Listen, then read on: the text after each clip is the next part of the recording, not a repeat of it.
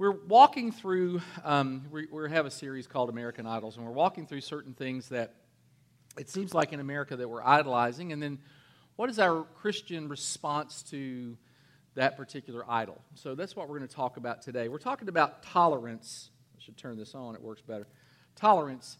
And uh, seemed like sometimes tolerance in that, tolerant people aren't that tolerant. So we're going to talk about what does it look like? Because we live in a world where we make judgments. It's just part of the world we live in. You're, you're constantly going to make judgments because you have to. And sometimes we make misjudgments. That happens too. I don't know if you've ever done this, but I heard a story about a guy, and he was the owner of a, a, a corporation, and he hadn't been down to the manufacturing uh, plant for a while, and so he walks in kind of surprised, and he sees this young man leaning up some, uh, against some crates looking at his phone. And this sends him into orbit. I mean, he is so mad that this guy's just loafing and he's not working and he's, he's aggravated. And so he kind of storms up to him and he says, Young man, how much do you get paid a week? And the young man kind of stammers. He kind of looks up. He's like, Well, about $300. And the guy pulls out his wallet and he peels off $100 bills and slaps it in his hand. He says, Here, take this and never come back.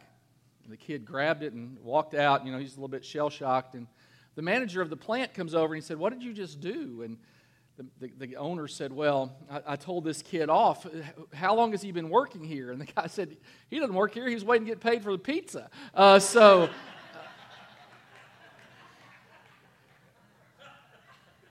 it's not difficult to make a, a, wrong judgment. And judgments are all the time happening. I'm from Kentucky. I, um, I'm not a big horse racing fan, but this year in the Kentucky Derby, it was the first time ever, and I think it's maybe the 135th running. I don't, I really don't know. I don't, I don't even watch it. But the, the whatever running of the Derby it was, this was the first time ever that a horse was disqualified, and somebody made a judgment that this horse got out of its lane. I didn't even know they had lanes, but it kind of got, got a little bit uh, uh, wide in the turn, and it caused a couple other horses to check up.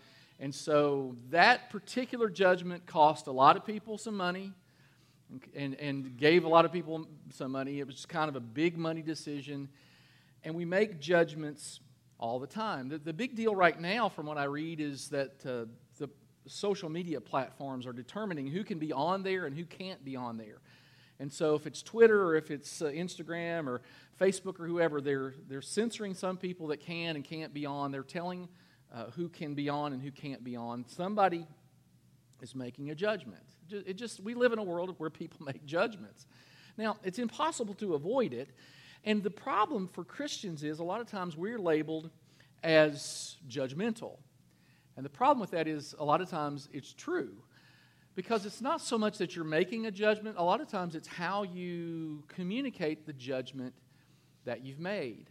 And if you make a, a holier than thou proclamation of something that you've determined, then it turns people off, and that's, uh, that's an issue for us.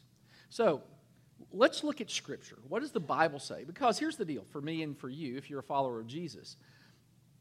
Scripture's given to us to help us know what's truth, what's true. And I believe that as we follow Christ, this should be our standard of, of right and wrong. That's not everybody's standard of right and wrong. And so we have to understand we live in a world where not everybody's going to agree that that's the standard, but for us, it is the standard.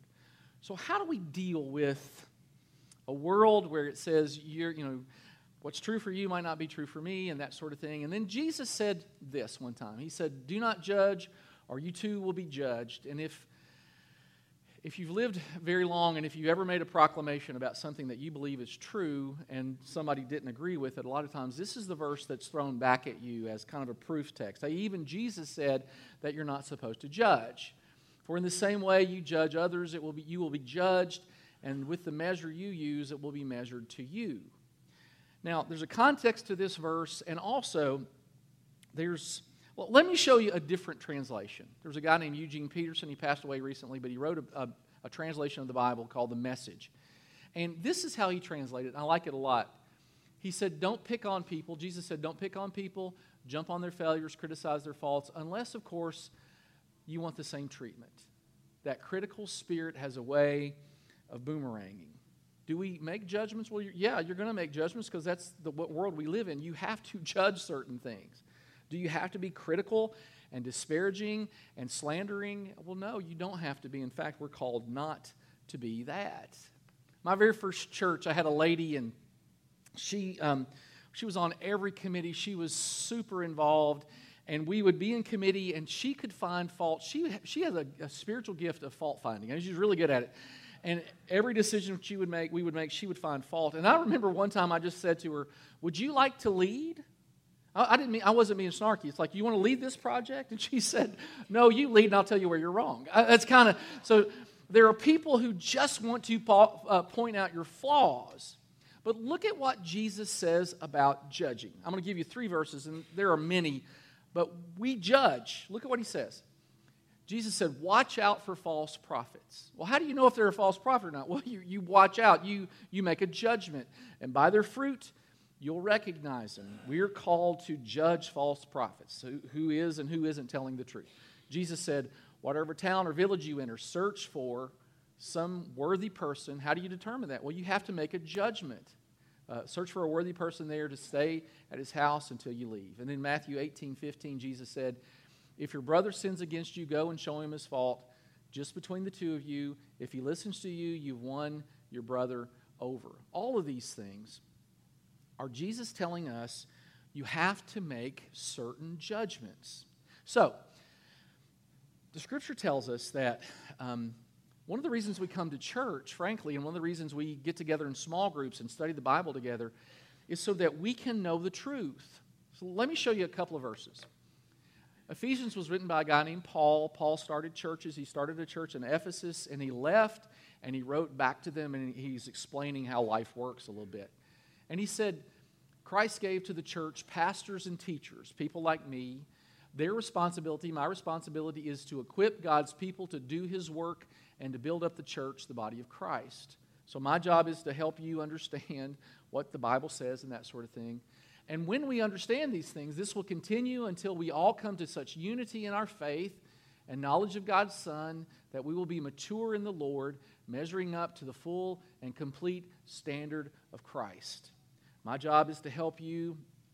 My job is to help myself become as much like Christ as possible. I do that through preaching, through teaching, and then we do it through small groups and we read our Bibles together and that sort of thing. And then he goes on. He says, Then we will no longer be immature like children. We won't be tossed and blown about by every wind of new teaching. We'll not be influenced when people try to trick us with lies so clever they sound like the truth. it's a great verse. Instead, we will speak the truth in love, growing in every way more and more like Christ, who is the head of the body, his body the church. When it says every wind of doctrine, he's talking about this idea that we are to communicate biblical truth, but we're to do it in love, speak the truth in love. Because communicating biblical truth in an unloving manner is counterproductive. It doesn't help us, it doesn't help the people that we're talking to. But when it says, and this is, this is a great verse, uh, we won't be tossed by every wind of new teaching. And then a little later it says, uh, will not be influenced when people try to trick us with lies so clever they sound like the truth. Uh, the word for that today, a lot of times, is tolerance, uh, but it feels a lot like forced acceptance. So here's the real truth truth is, even when you deliver truth with love, it can hurt. And Jesus said, If you hold to my teachings, you'll really be my disciples, and then you'll know the truth, and the truth will set you free. Today is my anniversary, 29 years. I know. I, I don't know how I put up with it. I know, I know. Yeah, it's been tough on me. And uh, so, 29 years, and last night we were going to dinner. I want to show my woman, you know, what she means. So we're heading to Chick fil A. And um, we got the salad. It was delicious. And anyway, uh, it's funny, isn't it? When you're like your first year, you, you, it's got to be romantic. Uh, at 29, it's Chick fil A. Yeah, so uh, it's just kind of how it works. So I'm on State Park Road, just up the road here a little bit, and I'm driving along, and um, I see a turtle on the side of the road about to enter the road. Um, now, if you've ever been on State Park Road, or even if you haven't, let me tell you that people go 45, 55 miles an hour. They go pretty fast on there. And turtles and roads, typically, especially busy roads, don't make a good combination. So I turned around, I came back, we parked, and I went to help the turtle. Now, um, helping turtles isn't easy, and uh, the turtle's heading for the road, and so I nudged it with my foot. It happened to be a snapping turtle. Does anybody know what snapping turtles do when you nudge them with your feet? They snap, uh, thus the name. All right, so um, he was, have you seen their necks? Their necks must be tw- 20 feet long. It's like Plastic Man. He came out around the shell. It's like, I'm pretty sure that was the turtle from, from hell. Uh, it was satanic. Anyway, I'm nudging it, I'm, I'm helping it. And he didn't want to get, he, he had his own mind about him. He was going to go in the road. And so I, Miriam, my sweet, wonderful, wise wife, said, There's a stick. Uh, why don't you use a stick? And so I went and got the stick and I, I prodded him. The whole time he's, he's rebelling. I mean, he did not like to be told what to do. Uh, you know, I don't care. He's like, I had his best interest at heart. I wanted to help him. I knew what was coming. If he got in the road, there's a pretty good chance he's not going to make it to the other side of the road. I mean, I understand. I could see it from a different perspective, right? I, I had a 30,000 foot view. This little guy was going to get squished. So I'm, I'm put, prodding him and I'm pushing him along, and I eventually got him to go the other direction. And he went under our car and I ran over him. So, anyway, uh, it's a bad story. I'm teasing, I'm teasing. No, um, that is funny, though, if you think about it. Anyway, um, I poked him with the stick enough till he starts walking the other way. And then we got in our car and we went, we went on to, to Chick fil A. Now, what I don't know is if he stayed, right? And he didn't like being told the truth. I mean, the truth was, if he got in the road, he's likely to die. It's the truth. He, the truth was true. It just didn't make, it, it didn't make him happy. He, he didn't want to hear the truth. He had in his mind what he was going to do. And the truth is, for us Sometimes we try to help people, and the big idea is this the truth might not be what we want to hear, but it is what we need to hear. And I don't know how often this happened in my life, but it's, it's happened quite often. Where I've read something, or somebody said something, or I've, I've I read a book, or I hear somebody in, in a sermon that t- will tell me something that's truth. It's not the truth I want to hear, but it is the truth I need to hear. That's why we, we come to church and that's why we get together and that's why we look at Scripture because the truth is here. There's a standard. People will say it's true for you, it's not true for me, but Jesus said, I'm the way, the truth, and the life. He, he just said a minute ago, You will know the truth and the truth will set you free. And the question of what is truth isn't new.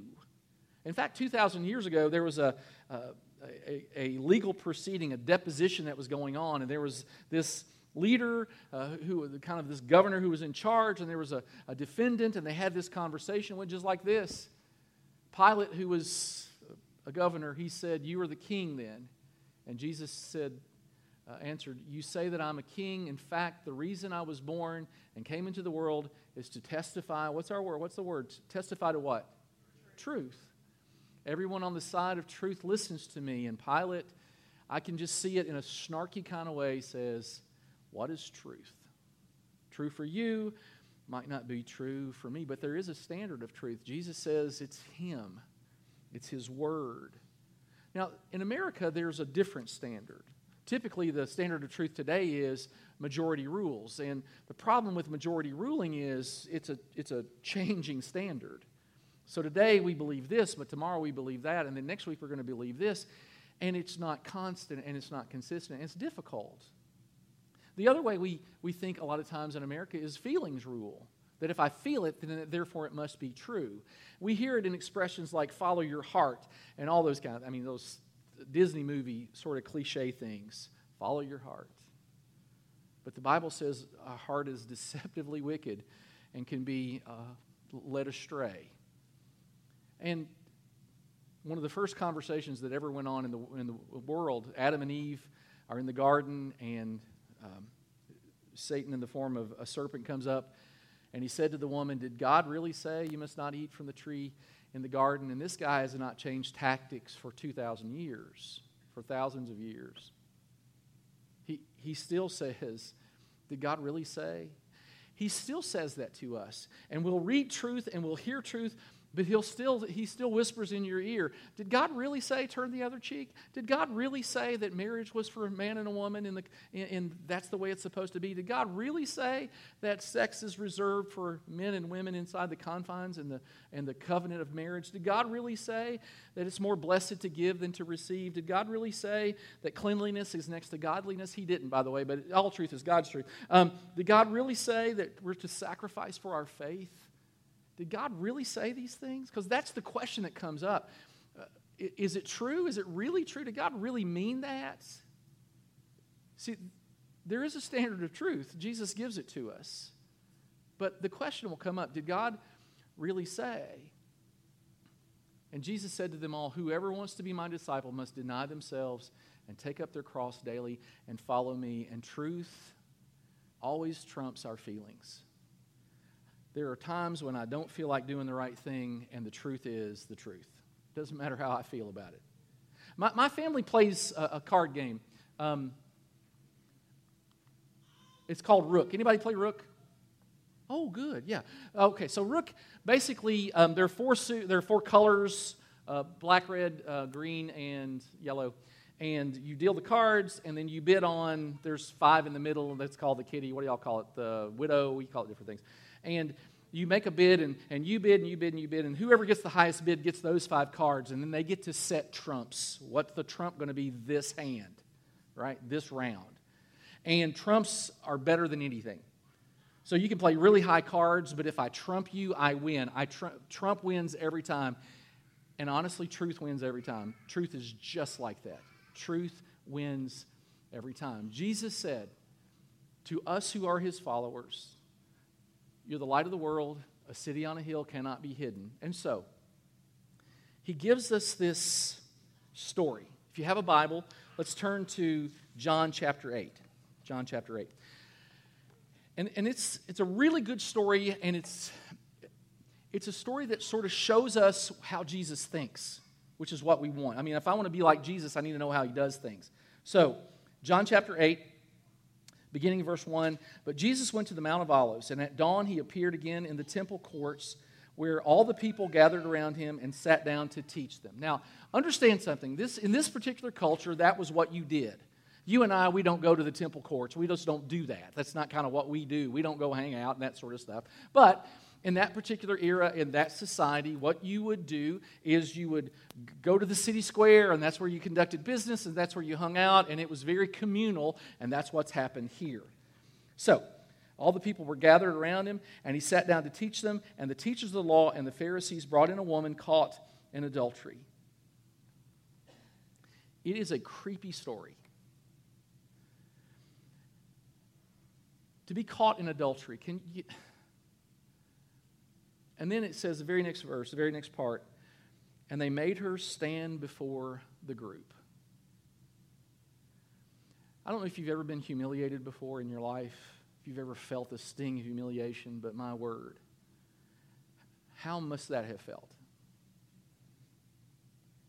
And they said to Jesus, Teacher, this woman was caught in the act of adultery. Uh, just,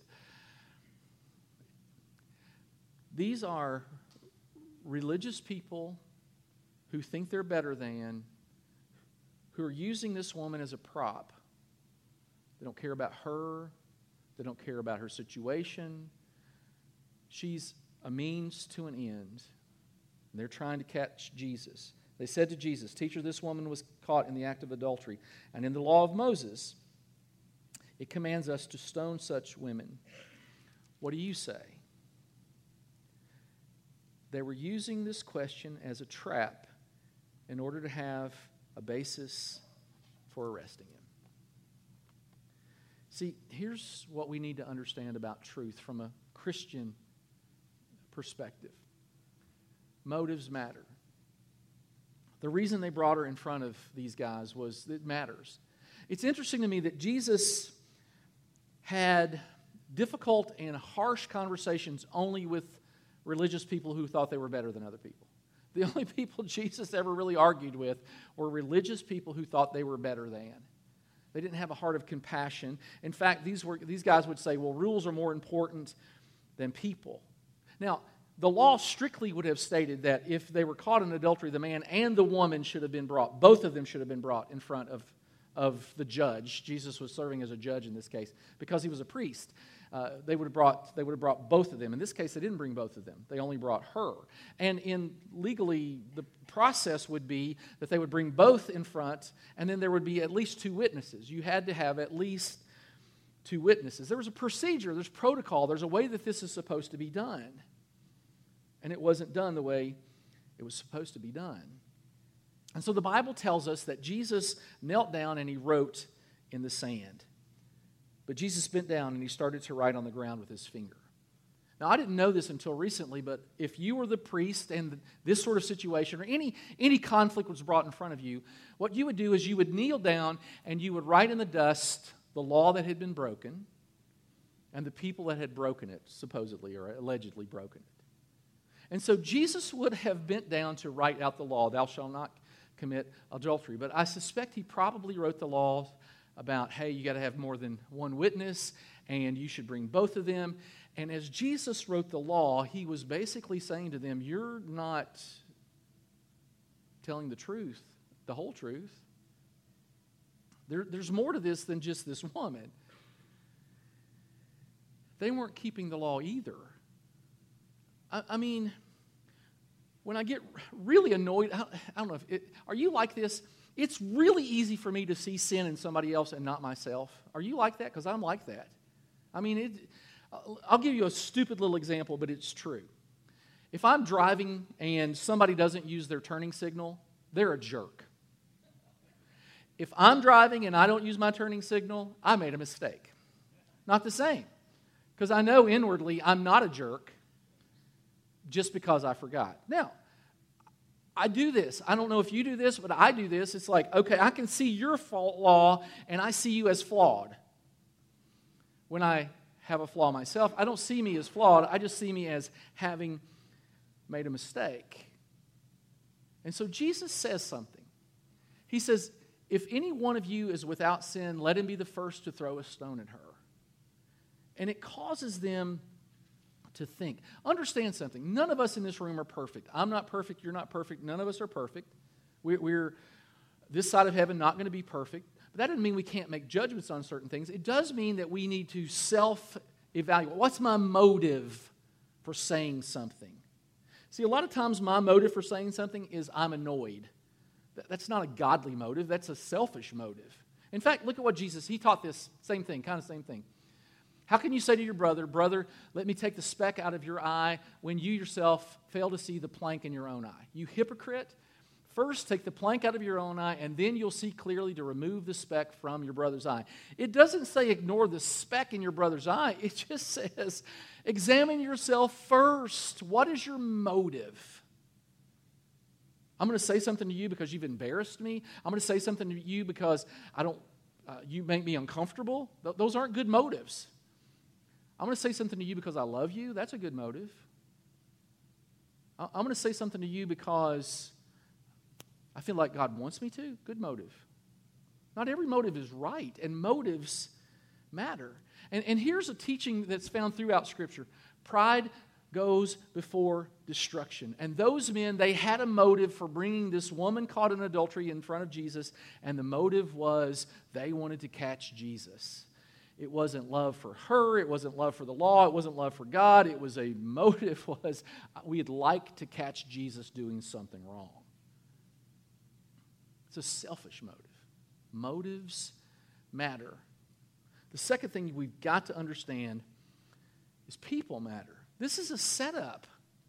it, it is a creepy little story because how did they catch her in adultery? See, my mind goes to okay, they peeked in the window or they were hiding in the first place. And there's a, a moral law, a, a, moral responsibility that if I know you're going to do something wrong, I have a responsibility to stop you. If you're about to get in your car and you've had too much to drink and you're going to drive home, I'm morally responsible to stop you. I've got a responsibility. It, it's my responsibility. If you're going to cheat on your husband with somebody else, I've got a moral responsibility to at least tell you the truth. They had a, they had a responsibility. In fact, in law, law here in America is if you knew somebody was going to commit a crime and you didn't say something, you're as guilty as they are. But it's not just law, it's, it's a moral responsibility. And here's something that we've got to get our minds around, and that is every sinner, including me, including you, every sinner is someone Jesus loves. Every one of us. The people that annoy you, the people that live in a way that you find reprehensible, people who don't look like you, who don't act like you, who don't talk like you, every person that breathes breath in this world is someone Jesus loves. And our responsibility, our job, is to help people from a heart of compassion, not hurt people from a heart of conceit. It's not that I'm better than you, I'm just trying to help you. I, am not better. I just, I've been there and now I'm not there. And God loves you, and I want to love you too. Look at what happens next.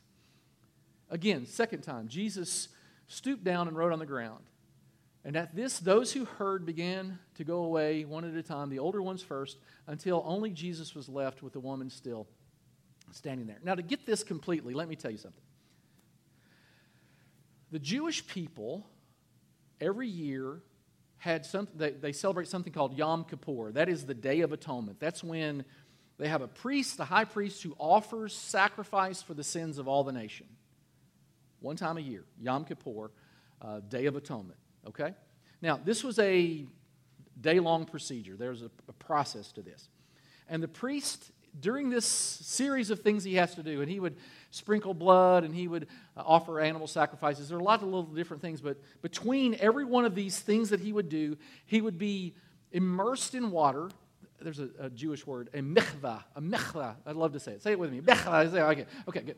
Um, the mikvah and he would be uh, immersed in this, he would be baptized basically 11 times, once in between every one of the things he had to do. And at the end of the process, so this was a long, drawn out process, and by the end of the day, he was kind of pruny, I would think, eh, because he'd been in so much water. And, and at the end of the day, he would go to his house, and he would come out of his house, and the people would all be around, and, and he would quote a verse. And it was this verse Jeremiah 17. O Lord, you're the hope of Israel. For all who forsake you will be put to shame. Those who turn away from you will be, look at this, will be written in the dust because they have forsaken the Lord, the spring of living water. The first time Jesus knelt to write in the dust, he wrote the charges. This is the charge. These are the people who are charged. In this case, this is the woman who is charged. The second time, I believe, and we don't know this for certain, but I'm almost certain this is what happened. Jesus would have knelt on the, the ground and he would have written this verse. Now, something odd about this always kind of struck me as odd. Jesus stooped down and wrote on the ground. At this, those who heard began to go away. Well, he's writing in the dirt. How are they hearing it? I think it's one of two things. Maybe Jesus is writing the verse out and saying it at the same time. Maybe he's, he's writing and verbalizing, and they're hearing it. Or maybe he's writing the verse out, and I think that's probably the case. I think he's writing it and they're hearing and he's saying it at the same time. But some have, have speculated perhaps he's writing it down and they're just thinking, and God is speaking to their spirits. It could be either one. But let's go back to it just for a second. O Lord, you are the hope of Israel. All who forsake you will be put to shame, and those who turn away from you will be written in the dust. And every one of those men who had a rock in his hand would have heard that verse. And the older you are, the more times you would have heard it. You would have heard this verse because they would hear it every year. And the chief priests would quote it every year, and they probably all had it memorized because they'd heard it so often. And the older men, starting with the older men, dropped their rocks and walked away. It says it the older ones first, until only Jesus was left with the woman still standing there. See, Jesus was giving him a chance. The first time he was pointing out they're lawbreakers too. The second time he was pointing out the hope of Israel is here. I, Jesus was saying, I'm the hope of Israel. It, I'm here. And, and if you don't change your heart, it will be like me writing your name in the dust. Because here's what I know about Jesus He loves everybody. He was giving him a chance, and people matter to him. Even judgmental religious people matter to Jesus. Motives matter and people matter, but let's get to this because we can't quit. The truth matters too. Look at these verses. Jesus straightened up and he asked her, Woman, where are they? And we look at that and we read that in American, American context. We think, well, woman is kind of harsh. And I don't know, but how many of you have watched the movie Rocky 3? Oh, my word. Oh, so unsophisticated. Okay, Rocky 3. There's Rocky 1, the next movie. 2. No, 2 wasn't Clubber Lang. Oh, see, come on. 1 was Apollo, 2 was Apollo rematch, 3 was Clubber Lang. Who's Mr. T, right? Um, I painted a fool. Y'all know Mr. T, right? Everybody, does it, do you know Mr. T? Okay, okay. In Rocky 3, I should have had the video clip. Really, I can't do it justice. Rocky is giving a speech. Uh, Yo, Adrian, I'm, I think I'm going to retire. That's the, best, that's the best I can do.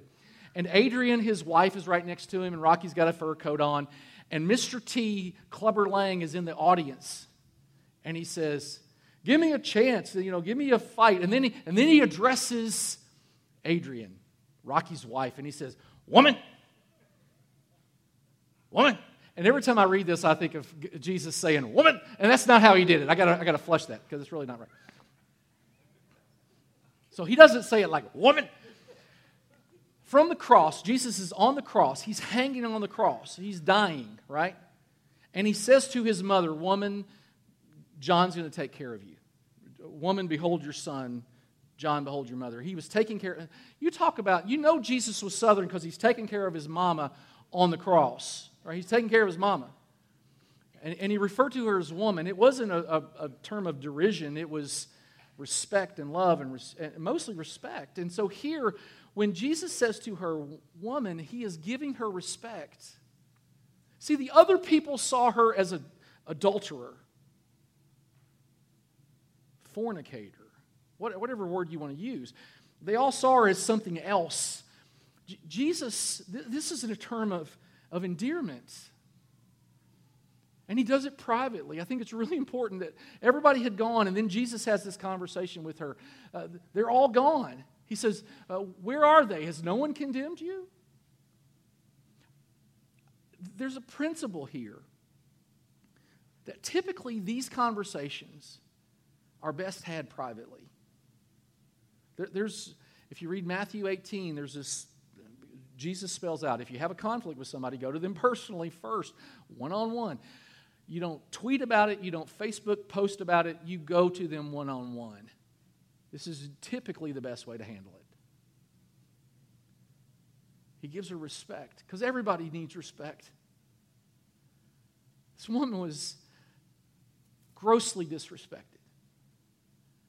I, don't know what stage of dress she was in when they brought her before the crowd, and it says they made her stand there. It is possible she stood there undressed. When you're caught in the act of adultery, that is possible.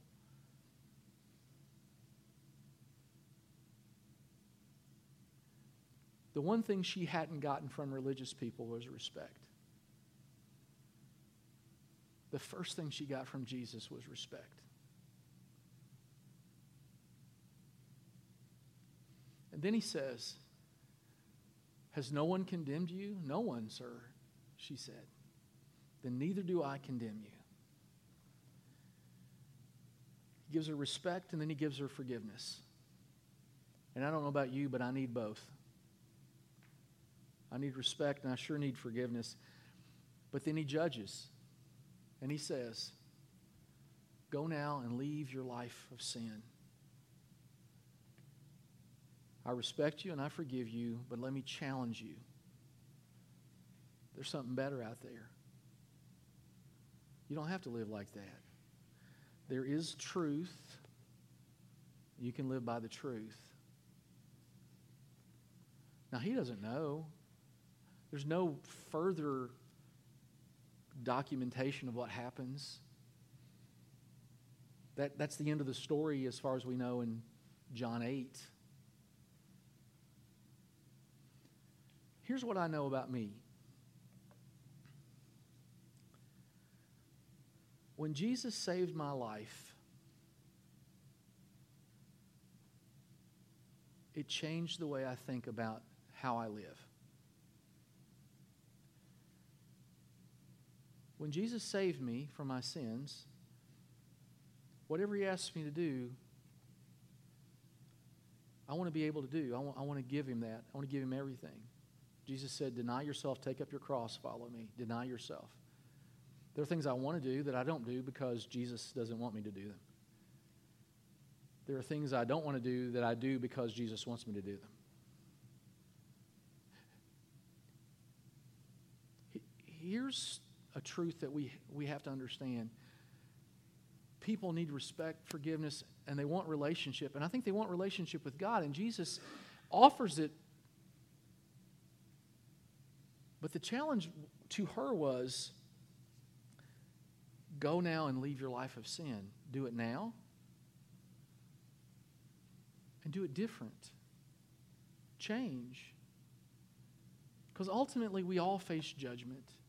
If I'm a follower of Christ, I don't face judgment for, for where I'm going to spend eternity. I face judgment for the life that I've lived. In Acts, it says, For God has set a day for judging the world with justice. It's going to be right, it's going to be truth, it's going to be true. It's not going to be based on feelings, it's not going to be based on majority. It's going to be based on truth. The world, he's going to judge the world with justice by the man he has appointed. That's Jesus. And he proved to everyone who this is by raising him from the dead.